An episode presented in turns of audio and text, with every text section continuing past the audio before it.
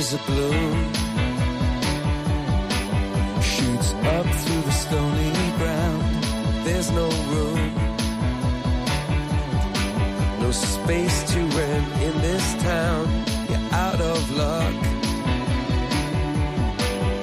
And the reason that you had to care, the traffic is stuck.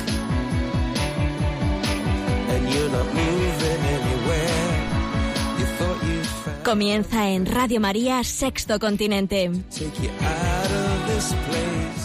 Con el obispo de San Sebastián, Monseñor José Ignacio Munilla.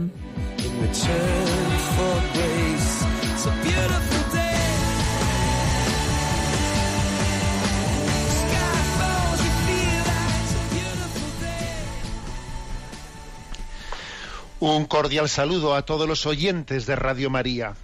Un día más, con la gracia del Señor, nos disponemos a realizar este programa llamado Sexto Continente, que lunes y viernes de 8 a 9 de la mañana, en la hora peninsular, pues realizamos aquí en Radio María España, una hora antes en, las- en el horario de las Islas Canarias. Eh, quiero comenzar este programa con uno de los mensajes enviados a redes sociales esta semana eh, es un pensamiento del famoso libro de, de la imitación de Cristo de Tomás de Kempis, uno de los libros que la historia de la espiritualidad ha tenido más difusión en la Iglesia. Y el pensamiento es el siguiente. No eres más porque te alaben, ni menos porque te critiquen. Lo que eres delante de Dios, eso eres, y nada más. ¿eh? Repito, no eres más porque te alaben, ni menos porque te critiquen. Lo que eres delante de Dios, eso eres y nada más. es un recordatorio para que cada uno de nosotros examinemos en dónde fundamos nuestra autoestima. ¿Por qué, ¿En qué baso yo el sentirme bien o el sentirme mal? ¿El valorar positivamente mi vida o, o tener esa crisis interior. Tenemos el gran riesgo en nuestra sociedad de que nuestra autoestima esté basada en los índices que nos den el aplausómetro. El aplausómetro que dependiendo de lo que los demás pues eh, nos, nos reconozcan o no nos reconozcan, eso de ahí se derive mi estima o mi falta de autoestima, ¿no? No, no es en el aplausómetro donde vayamos a encontrar nuestro índice de satisfacción interior. Sería un gran error mirar, vi- vivir mirando al aplausómetro. Jesús era tan humilde y falto de vanidad que no se molestaba en intentar ser simpático, sino solamente en hacer el bien, en hacer el bien. Y por cierto, resultaba mucho, muy simpático aquellos que amaban el bien y no resultaba tan simpático aquellos que no amaban el bien. Pero vamos, que él lo que buscaba era, pues no, no tenía como finalidad en su vida resultar simpático, no, sino hacer el bien. Bueno, pues eh, nos quedamos con esta reflexión. No eres más porque te alaben, ni menos porque te critiquen. Lo que eres delante de Dios, eso eres y nada más. Nos ponemos en presencia de Dios y hacemos este acto de fe, de confianza. Para Dios somos mucho. Somos algo tan importante como para que Él haya entregado su Hijo por nuestra salvación. Qué importantes somos a los ojos de Dios. Nos, nos sentimos conmovidos, ¿no? Porque Dios haya fijado su- sus ojos y su corazón en nosotros. Y con este acto de fe y acto de confianza, ¿no? Comenzamos este programa de Sexto Continente. Un programa que tiene también pues, la característica de tener su interacción en las redes sociales a través de la cuenta de Twitter arroba obispo munilla, también con ese mismo nombre arroba obispo munilla en Instagram y el muro de Facebook eh, y también que lleva mi nombre personal de José Ignacio Munilla. Hay una cuenta de correo electrónico sextocontinente arroba radiomaria.es a la que podéis hacer eh, llegar vuestras aportaciones, preguntas, etcétera. Y luego decir pues que hay una página web multimedia en ticonfío.org, en la que se intenta enlazar todo tipo de recursos, etcétera, que están a vuestra disposición. ¿eh? Los programas anteriores, que hay muchos también eh, oyentes en diferido, los programas anteriores los tenéis en el canal de iVox con el nombre de Sexto Continente o en el podcast de Radio María. Bueno, ¿qué tema así central elegido para el día de hoy? Bueno, pues yo creo que el tema central nos lo da la fecha, en la que realizamos en directo este programa. Realizamos el programa el 2 de febrero, ¿eh? día de la presentación del Señor en el templo. Han pasado 40 días, 40 días desde el nacimiento de Jesús y según la costumbre judía, el niño Jesús es presentado en el templo. Todo varón es presentado en el templo, según, dice, según decía la ley de Moisés, es ofrecido a Dios, porque somos de Dios. ¿eh? Bueno, en la Iglesia celebra en este día el Día de la Vida Consagrada. Y la verdad es que me parece que es un día muy, muy oportuno pues para que hablemos de qué es la vida consagrada y qué supone eso para, para nosotros. ¿Qué, ¿Qué, valores están escondidos en esa, en esa vida consagrada? ¿eh? Quisiera yo hacer algunas reflexiones y fíjate, me propongo a ver si al final somos capaces de responder estas preguntas. ¿eh? Va a parecer un poco raro, pero bueno, voy a empezar por el final. Y así luego ¿eh? concluimos en ello. Las preguntas a las que yo quisiera eh, responder es, vamos a ver, Jesucristo podría haber sido casado. Jesucristo podría haber sido rico en vez de pobre. O sea, podría haber sido casado en vez de virgen célibe. Podría haber sido rico en vez de pobre. Podría haber sido rebelde así autónomo ¿eh? en vez de obediente. Bueno, vamos a hablarlo. Te invito a que, a que en el programa de hoy hablemos de la vida consagrada y en este día en el que especialmente nos fijamos en ello. ¿eh? Bueno, pues decir que todos los años es costumbre que la Iglesia en este día, el día de la presentación de Jesús en el templo, en ese día en el que a todos los padres judíos se les recordaba que ese hijo que habían tenido era de Dios, y lo presentaban en el templo y lo ofrecían a Dios en el templo y de hecho se supone que el niño se quedaba en el templo porque era de Dios, pero era rescatado eh, simbólicamente, como era de Dios, era rescatado por una ofrenda que hacían los padres en el templo, si eran más ricos o más pobres, hacían una ofrenda mayor, una ofrenda menor, bueno, pero se simbolizaba que ese niño es de Dios. Todos somos de Dios. Bueno, vamos a ver. Em, ¿Por qué? Bueno, esta es un poco la explicación del por qué se celebra hoy la vida consagrada, ¿no? Entonces, ¿y qué es la vida consagrada? Hay tres formas de, ¿eh? tres modos o tres estados de vida, ¿no? En la vida cristiana. Uno es el orden sacerdotal, que lo formamos, o sea, que lo vivimos los sacerdotes, los que hemos sido consagrados por el sacramento del orden sacerdotal. Otro es el estado que llamamos religioso de vida consagrada por la profesión eh, pública de tres consejos evangélicos pobreza castidad y obediencia y esto es especialmente ¿no? lo que se celebra en este día 2 de febrero y luego está el estado de los de los laicos ¿no? o de los seglares que son obviamente la mayor parte de la vida de la iglesia ¿eh?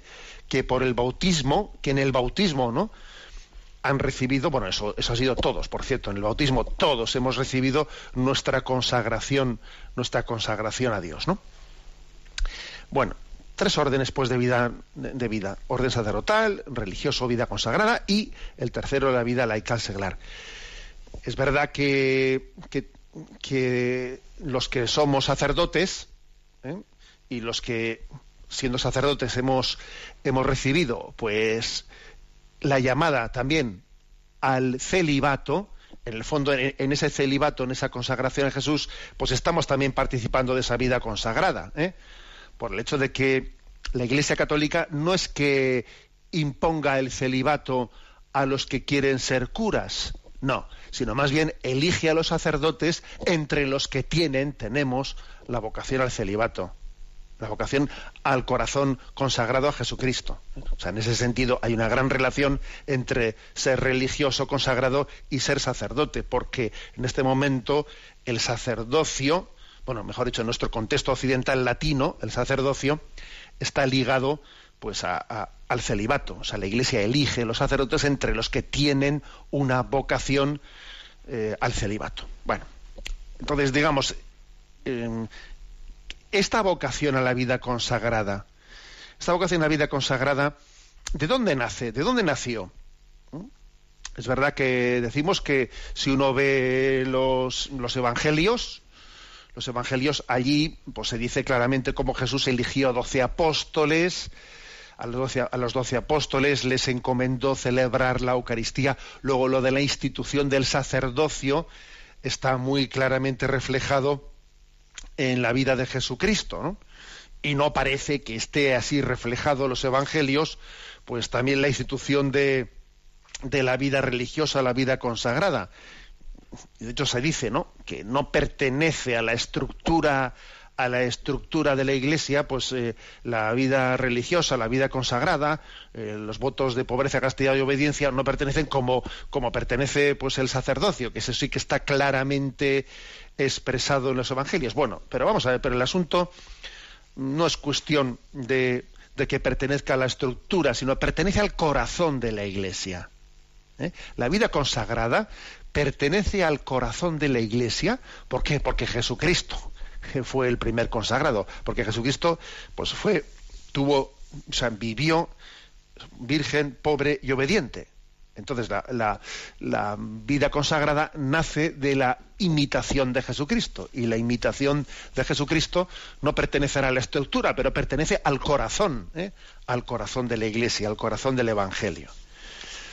Bueno, ¿cómo nació la vida consagrada?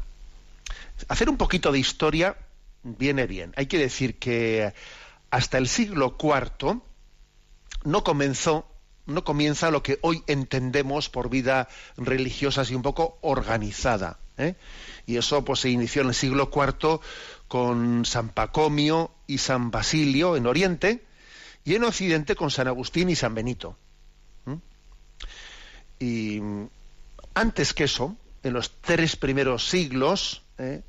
Que habían, habían, estado muy marcados pues, por la persecución, porque el cristianismo pues, era perseguido, por lo menos era por, por épocas en el imperio romano, ¿no? aunque había también momentos de paz, pero, pero, se intercalaban con momentos de persecuciones, y eso fue así hasta la conversión de Constantino, etcétera, y la paz ya con el... Eh, bueno, llega un momento en el que el imperio cristiano, el imperio romano se hace cristiano, pero hasta entonces lo que había marcado, marcado la vida de la Iglesia era casi vivir en una especie de estado permanente de martirio o estado permanente de posible martirio, porque de vez en cuando pues le daba, ¿eh? le daba así el, el, minuto al, al emperador de turno y proclamaba, o sea, y decretaba una persecución de los cristianos. Y entonces los cristianos, la Iglesia vivía en un cierto estado permanente de martirio. Incluso hay, por ejemplo, pues padres de la Iglesia como Orígenes que llegaron a escribir libros, exhortaciones, cartas pastorales, ¿no? A sus fieles, con el título Exhortación al martirio.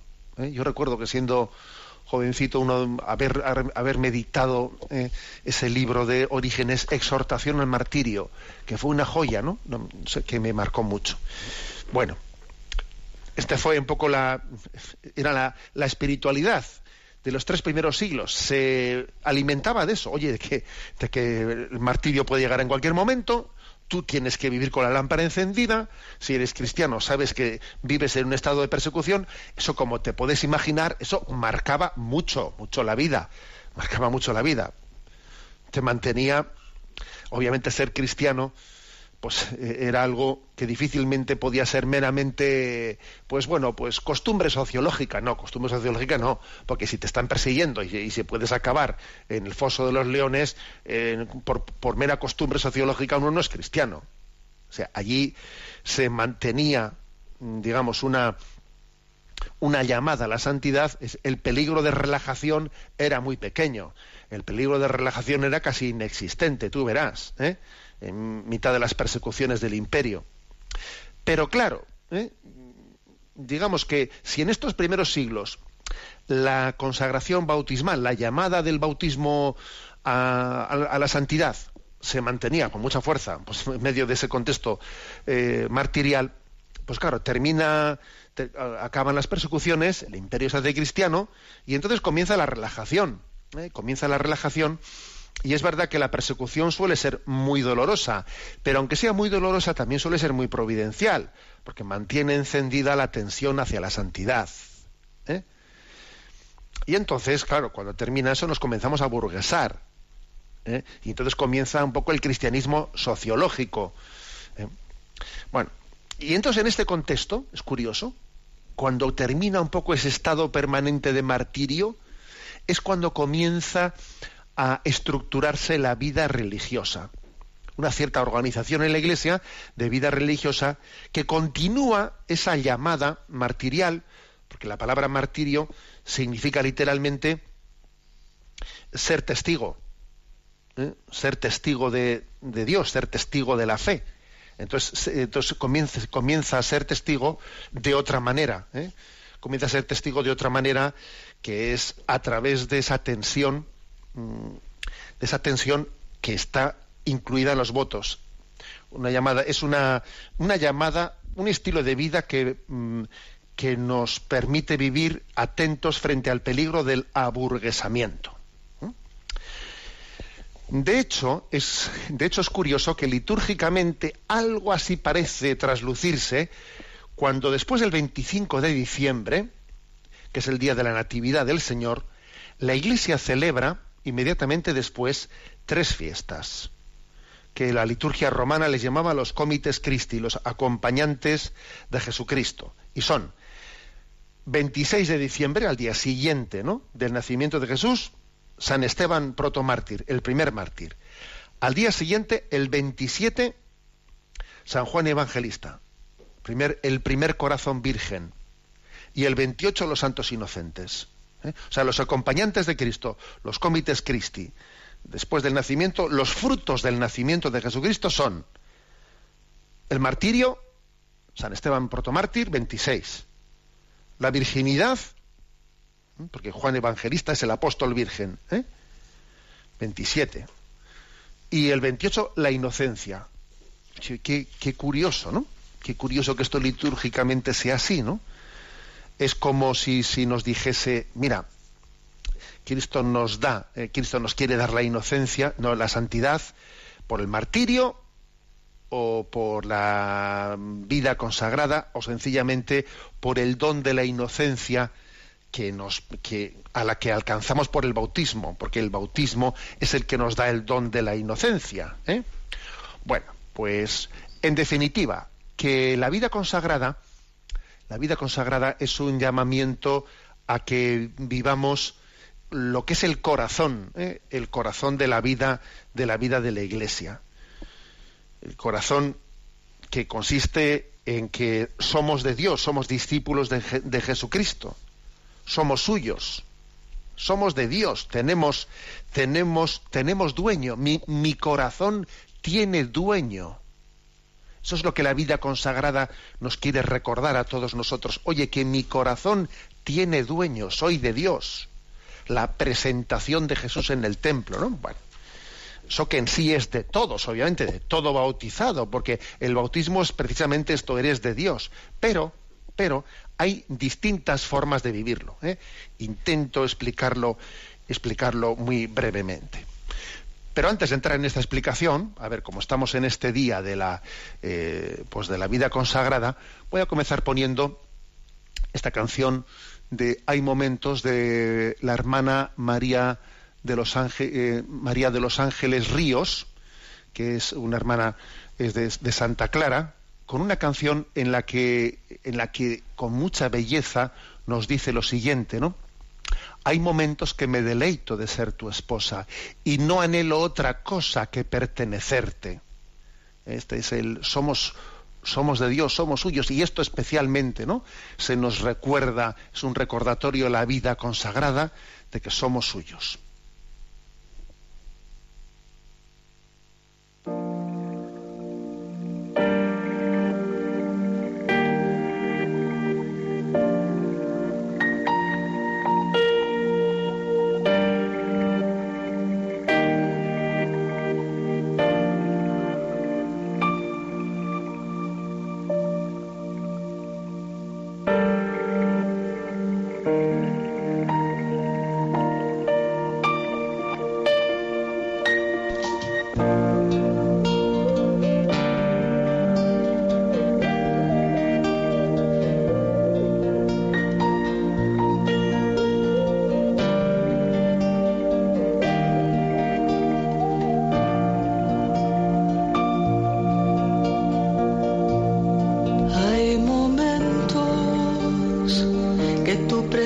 Silenciosa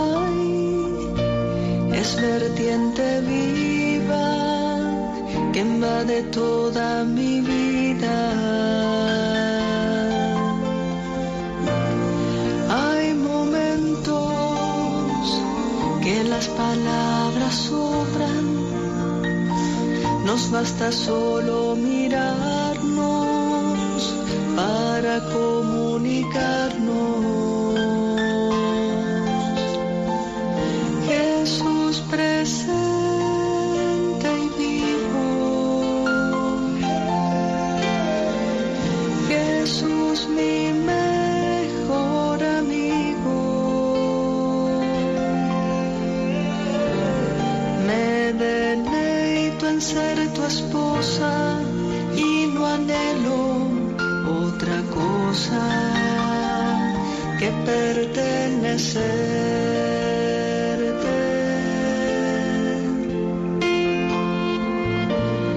Hay momentos que mis sentidos se enmudecen, sí, cuando me abraza tu gracia mi ser se estremece.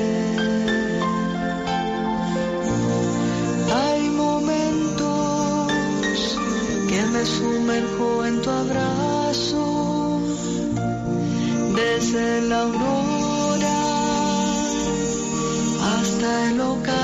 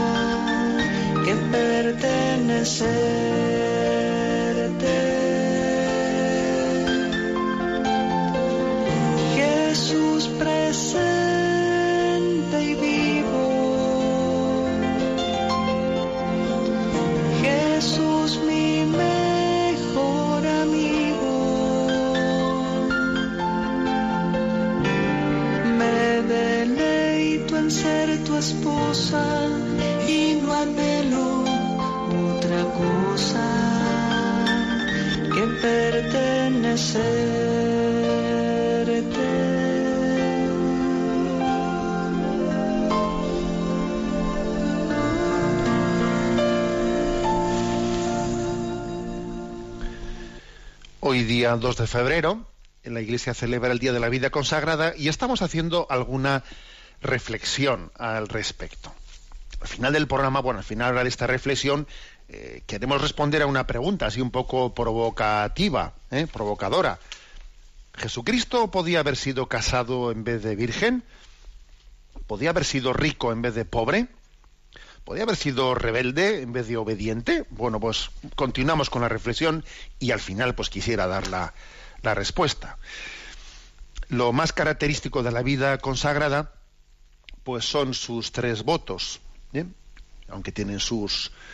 Eh, la vida consagrada es un gran árbol con muchas ramas y la verdad es que hay ramas también pues, que tienen sus características específicas, a veces no se llaman votos, se llaman, se llaman compromisos, a veces, bueno, existen en la vida consagrada hay muchas formas, ¿no? También existen algunas familias eh, de vida consagrada que tienen un cuarto voto, un quinto voto, bueno, eh, pero lo sustancial ciertamente está fijado en torno a los tres a los, a los tres principales consejos evangélicos, ¿no? de los cuales quisiera hablar brevemente. Son en torno a pobreza, castidad y obediencia. Vamos a ver, en el fondo, estos tres consejos evangélicos son tres consejos evangélicos dirigidos a todos los cristianos, ¿eh? a todos los bautizados. De hecho, la Iglesia, cuando comienza la cuaresma, predica a todos sus fieles. ¿eh? Les pone la, ceniza, que no nos falta mucho, por cierto, falta poco, y nos invitará a la limosna, nos invitará al ayuno y nos invitará a la oración. Lo que tenemos que darnos cuenta es que esta invitación que hace la Iglesia a todos, en la vida consagrada, se vive como estado de vida. ¿eh? O sea, estamos llamados a, ejercitar no solo como virtud, ¿no? La limosna, el ayuno y la oración, sino como estado de vida. Pero en cuanto a la pobreza, por ejemplo, frente, frente a la tentación del materialismo, porque la clave está en que el cristiano venza las tentaciones, luche contra las tentaciones, ¿no?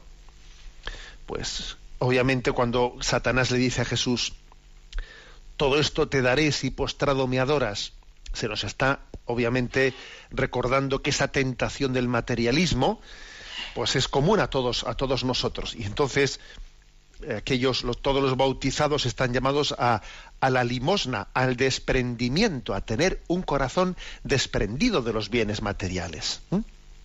Pero en la vida consagrada, en la vida consagrada, esa lucha contra el materialismo se va a vivir pues como estado de vida, como estado de vida en el voto de pobreza o en la promesa de pobreza. Se hace de este consejo evangélico de luchar contra el materialismo, de tener un corazón desprendido, se hace un estado de vida, vivir en estado de, pobreza, de desprendimiento. Pero ojo, ¿eh? todos estamos llamados a, vivir el consejo evangélico de la pobreza. Y lo mismo cabe decir, pues, del tema de la obediencia, porque cuando Satanás le dice a, le dice a Jesús, tírate de aquí, ¿eh? del, pináculo del templo, y tus ángeles no permitirán que, que tropieces, que caigas allí y, y, bajarás, ¿no? Bajarás de la mano de los ángeles, entrarás en el templo gloriosamente, no bajado por los ángeles.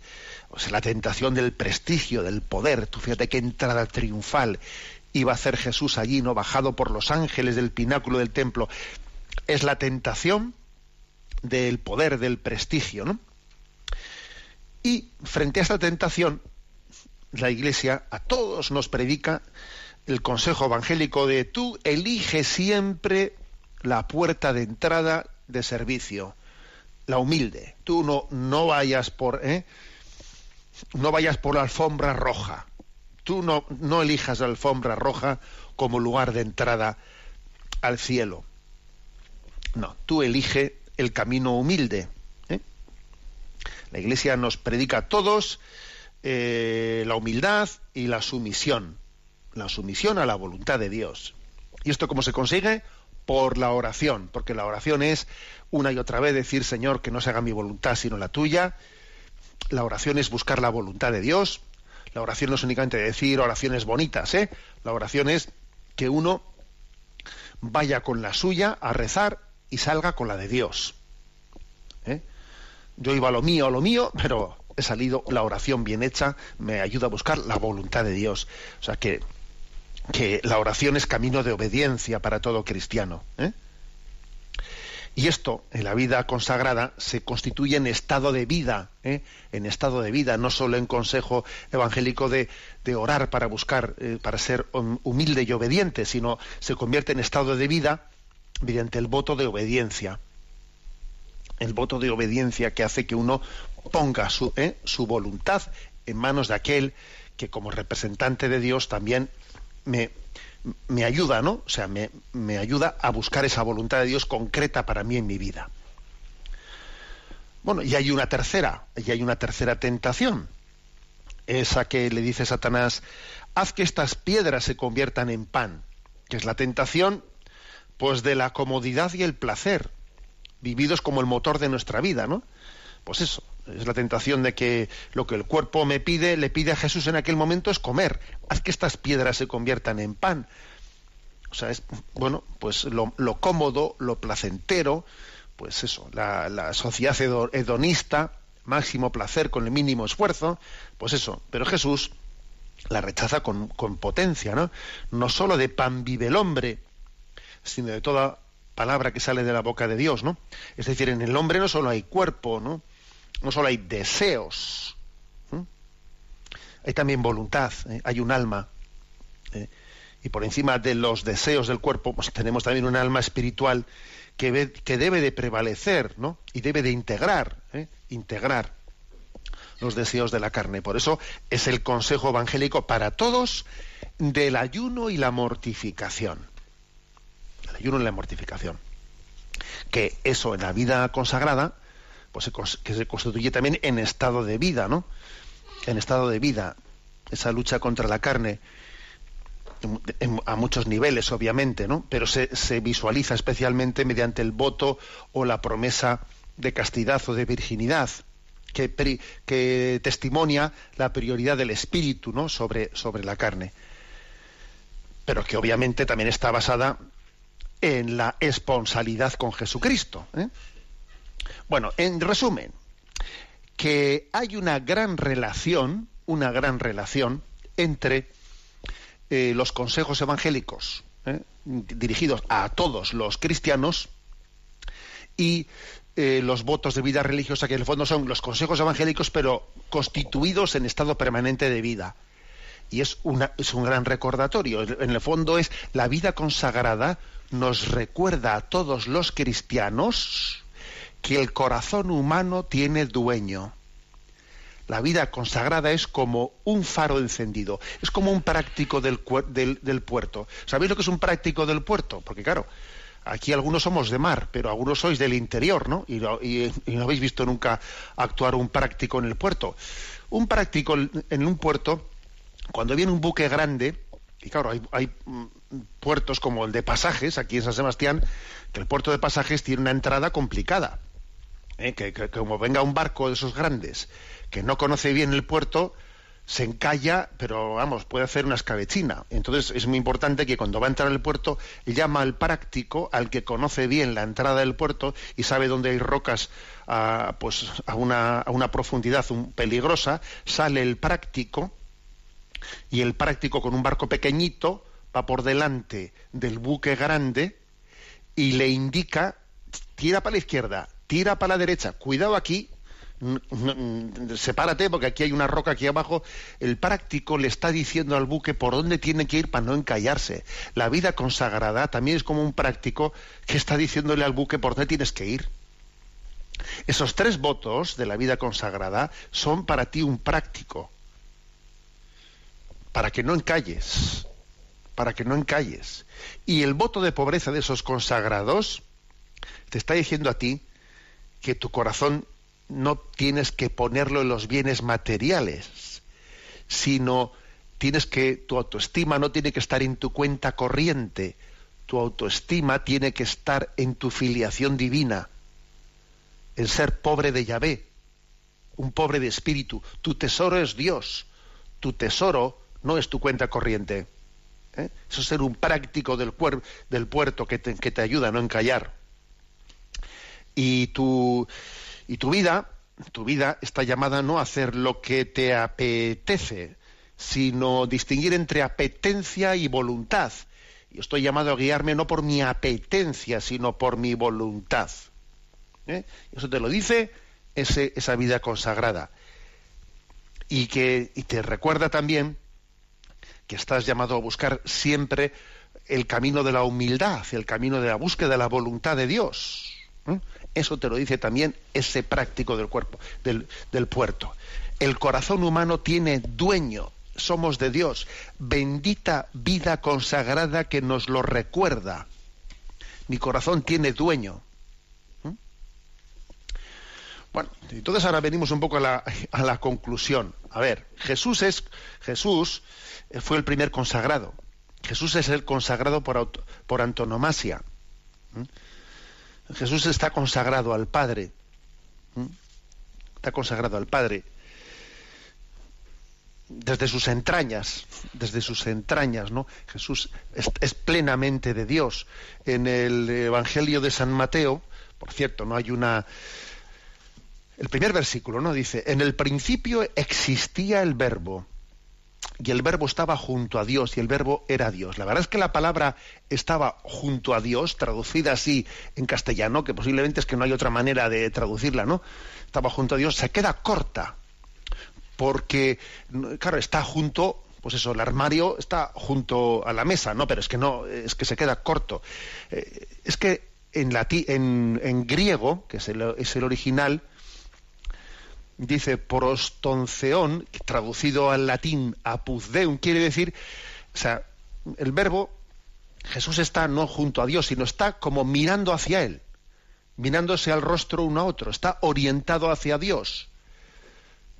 O sea, es decir, que, que Jesús no es que esté junto a Dios, sino que es suyo, es suyo, está como mirándole a Él, como un, como un niño en el seno de su madre que está con el cordón umbilical siempre, pero encima mirándole con un cordón umbilical y además siempre mirando hacia Él. ¿eh? en una completa orientación vital y de comunión. Jesús es del Padre. Jesús es del Padre. Entonces la pregunta era, ¿no? Así un poco en plan de, eh, pues, de provocarnos para hacernos pensar. Jesús podía haber estado casado. Jesús podía haber sido rico. Jesús podía haber sido rebelde.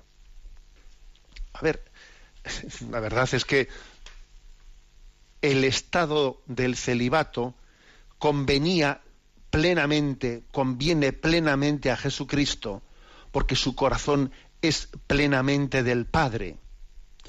Y hay que decir que en la, vida, o sea, que en el matrimonio, en el matrimonio, hay una donación del corazón al esposo y a la esposa, y a través de él, de alguna manera sacramentalmente al a Dios.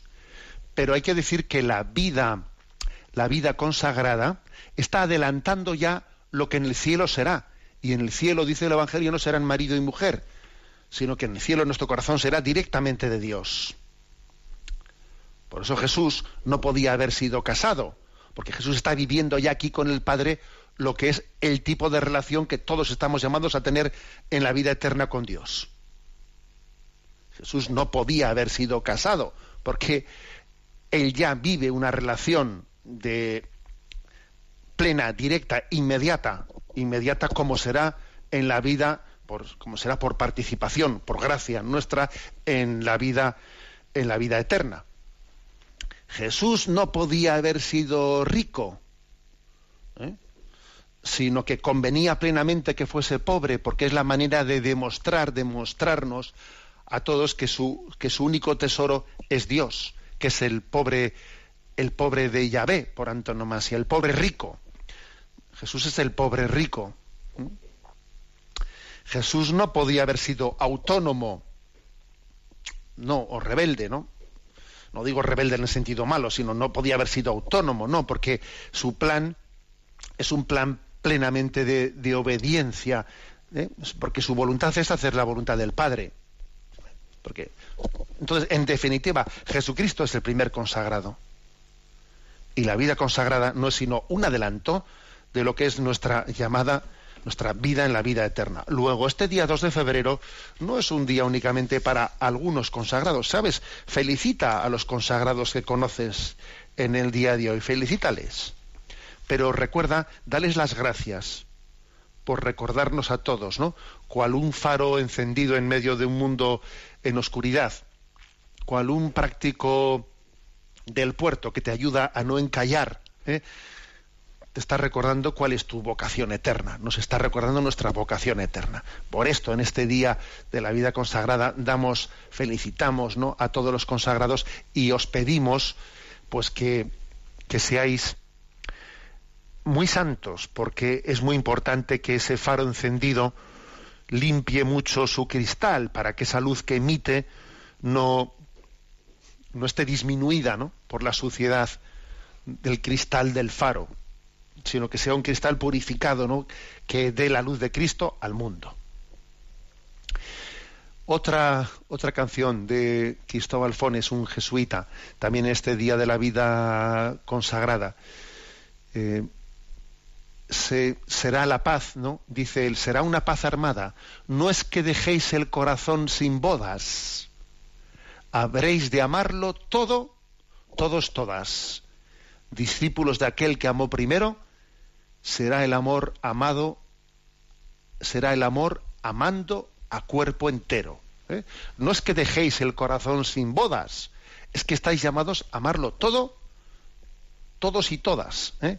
escuchamos esta canción de, como decía, de Cristóbal Fones.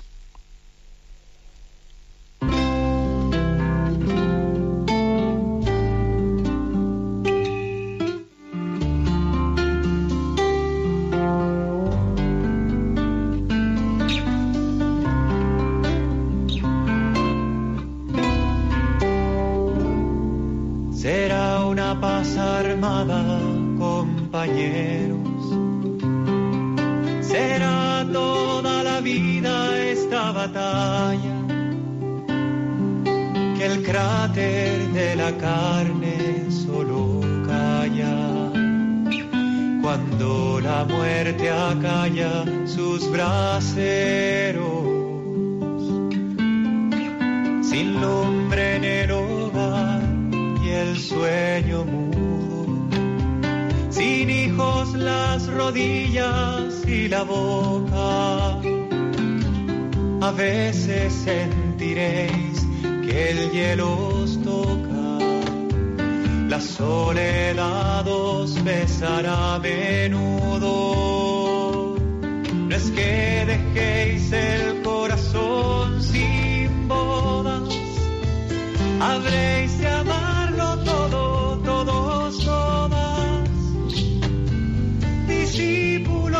aquel que amó primero, perdida por el reino y conquistada,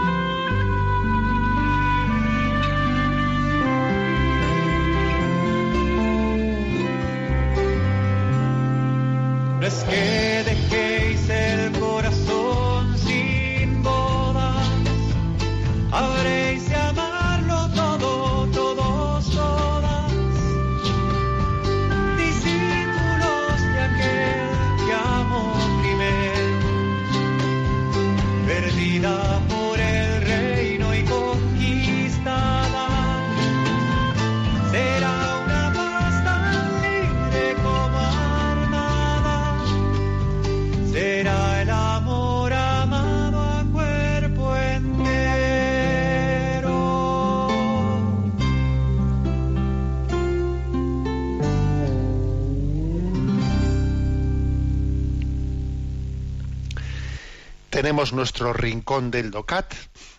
Hoy nos toca el punto 28, que tiene como pregunta, ¿qué relación existe entre la doctrina social y la fe? Y responde, no todo el que se involucra política o socialmente es cristiano, pero difícilmente se puede llamar cristiano aquel que no se involucre socialmente. El Evangelio llama intensamente al ser humano a que practique el amor, la justicia, la libertad y la paz. Con el anuncio del reino de, Dios hecho por Jesús, no sólo fueron salvadas y redimidas algunas personas puntuales, sino que se inició más bien una forma nueva de comunidad, un reino de paz y de justicia. Este reino sólo lo puede crear Dios. Los cristianos, sin embargo, deben de trabajar por una sociedad mejor. Se trata de construir una ciudad del hombre más humana porque es más conforme al reino de Dios.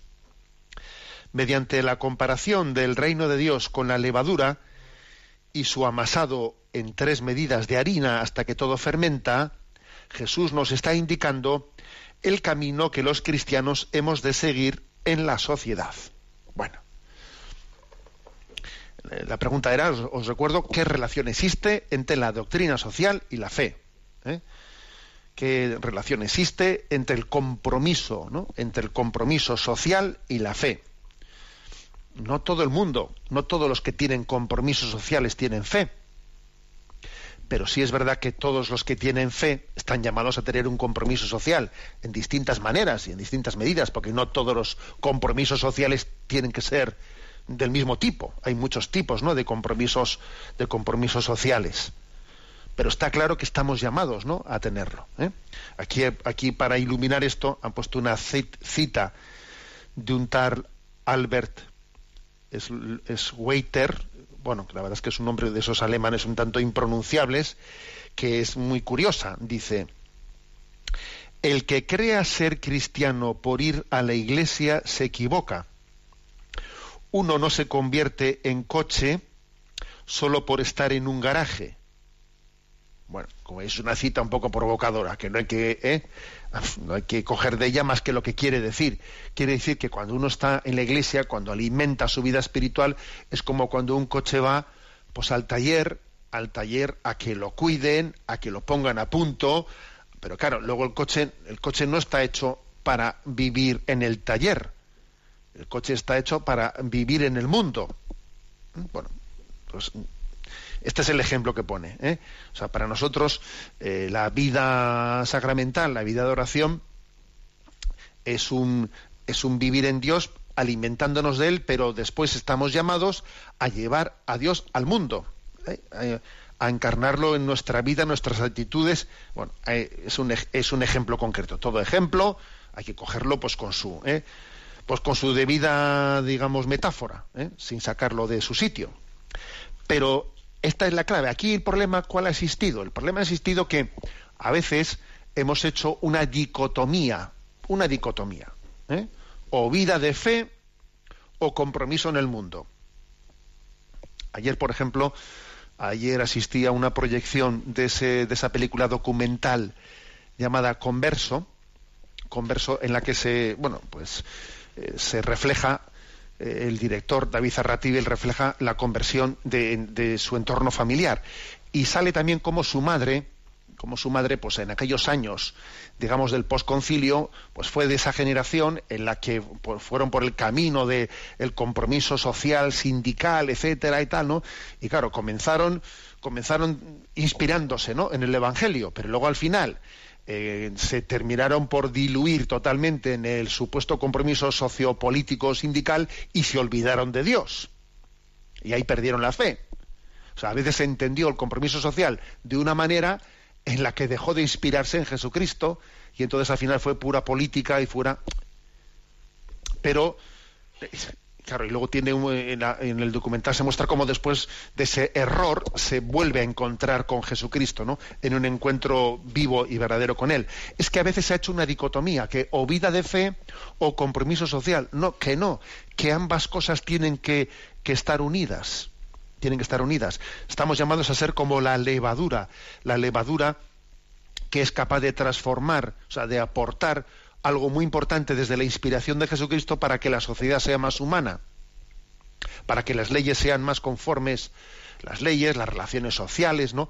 Eh, sean más conformes al, reino de Dios que, Jesucristo ha venido a, instaurar. ¿eh? Pero mm, esta es la clave, que creamos en que siendo más fiel a Jesucristo, siendo más fiel, de ahí se desprenden pues actitudes distintas, formas de ver la vida, en las que mm, cómo vería Jesucristo esto, cómo configuraría, ¿eh? y eso nos haga, nos haga poco a poco ir conformando la sociedad desde una doctrina social que está inspirada en la fe. Luego aquí el riesgo es la dicotomía, eh, la dicotomía entre doctrina social o fe. No, eh, la, visión católica se caracteriza por la integración, no por la dicotomía. Esto me lo habéis escuchado muchísimas veces, pero que es una de las claves, ¿no? Una de las claves que en Jesucristo todo, todo se integra. Bien, dejamos aquí este comentario del punto 28 del DOCAT. Y damos paso, aunque sea brevemente, a atender las, eh, las preguntas que los oyentes hayan enviado al, al correo electrónico sextocontinente arroba radiomaria.es. A Cristina, que la tenemos en la emisora, le vamos a pedir que nos presente algunas, por lo menos. Adelante. Buenos días, monseñor. Buenos días. Pues la primera pregunta es de José Francisco Saez. Nos consulta eh, bueno, escribe desde Valencia y dice que le gustaría conocer su opinión sobre unas afirmaciones que ha escuchado recientemente. La primera de ellas procede de su párroco, el cual en una charla que dio en la parroquia el jueves pasado por la tarde afirmó que cuando se habla del demonio en el Evangelio hay que interpretar que el demonio somos nosotros mismos cuando hacemos el mal, es decir, que no es alguien exterior al hombre.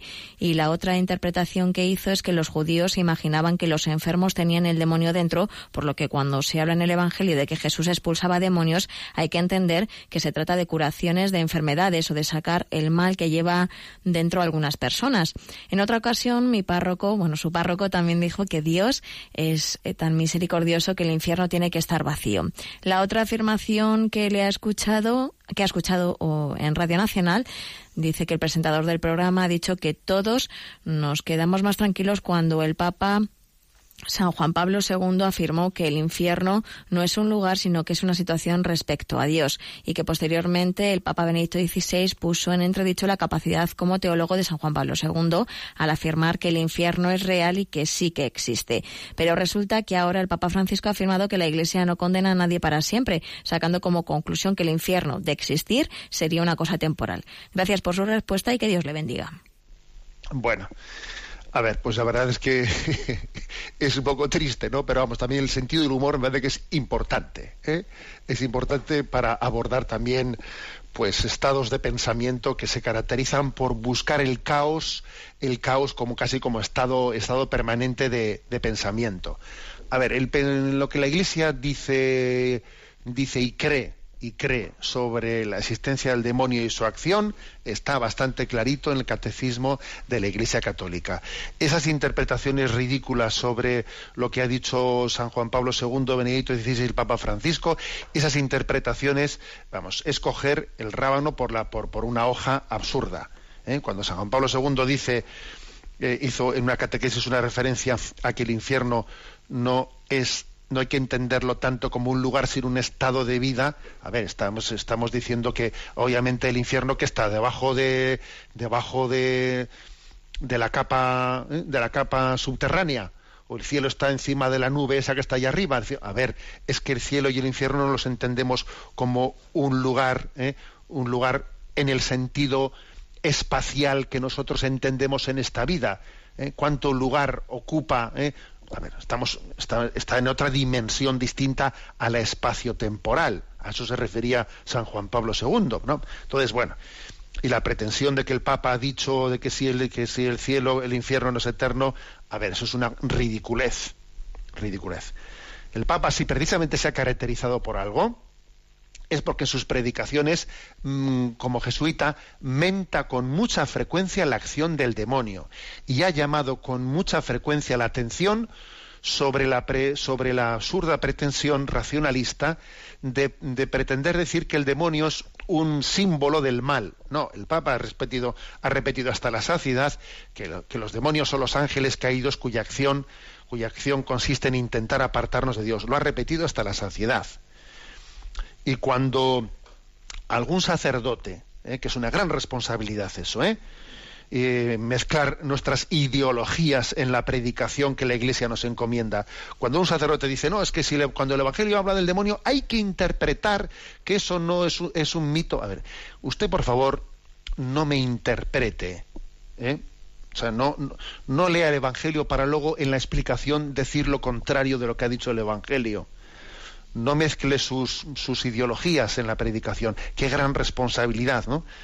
San Francisco de Asís decía, yo quiero el Evangelio sin glosa, entendido como sin interpretaciones ideológicas que estén filtrando lo que dice el Evangelio según conjugue o no conjugue con mi manera de pensar. Soy yo el que tengo que conjugarme con el Evangelio, no el Evangelio con el que tiene que conjugarse con lo que entendemos como políticamente correcto.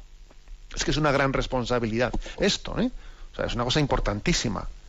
Estamos llamados a evangelizar el mundo desde el Evangelio, no a mundanizar el Evangelio desde lo que el mundo hoy en día entiende, desde los parámetros del mundo.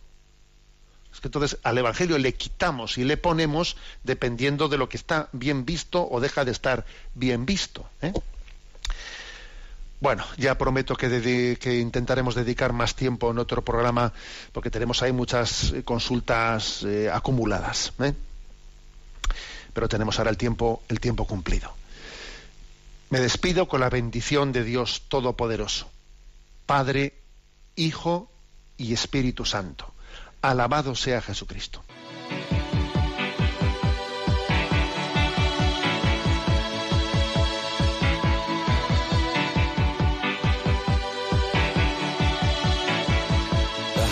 Is a blue Shoots up through the stony ground. There's no room. No space to rent in this town. You're out of luck. And the reason that you had to care, the traffic is stuck. And you're not moving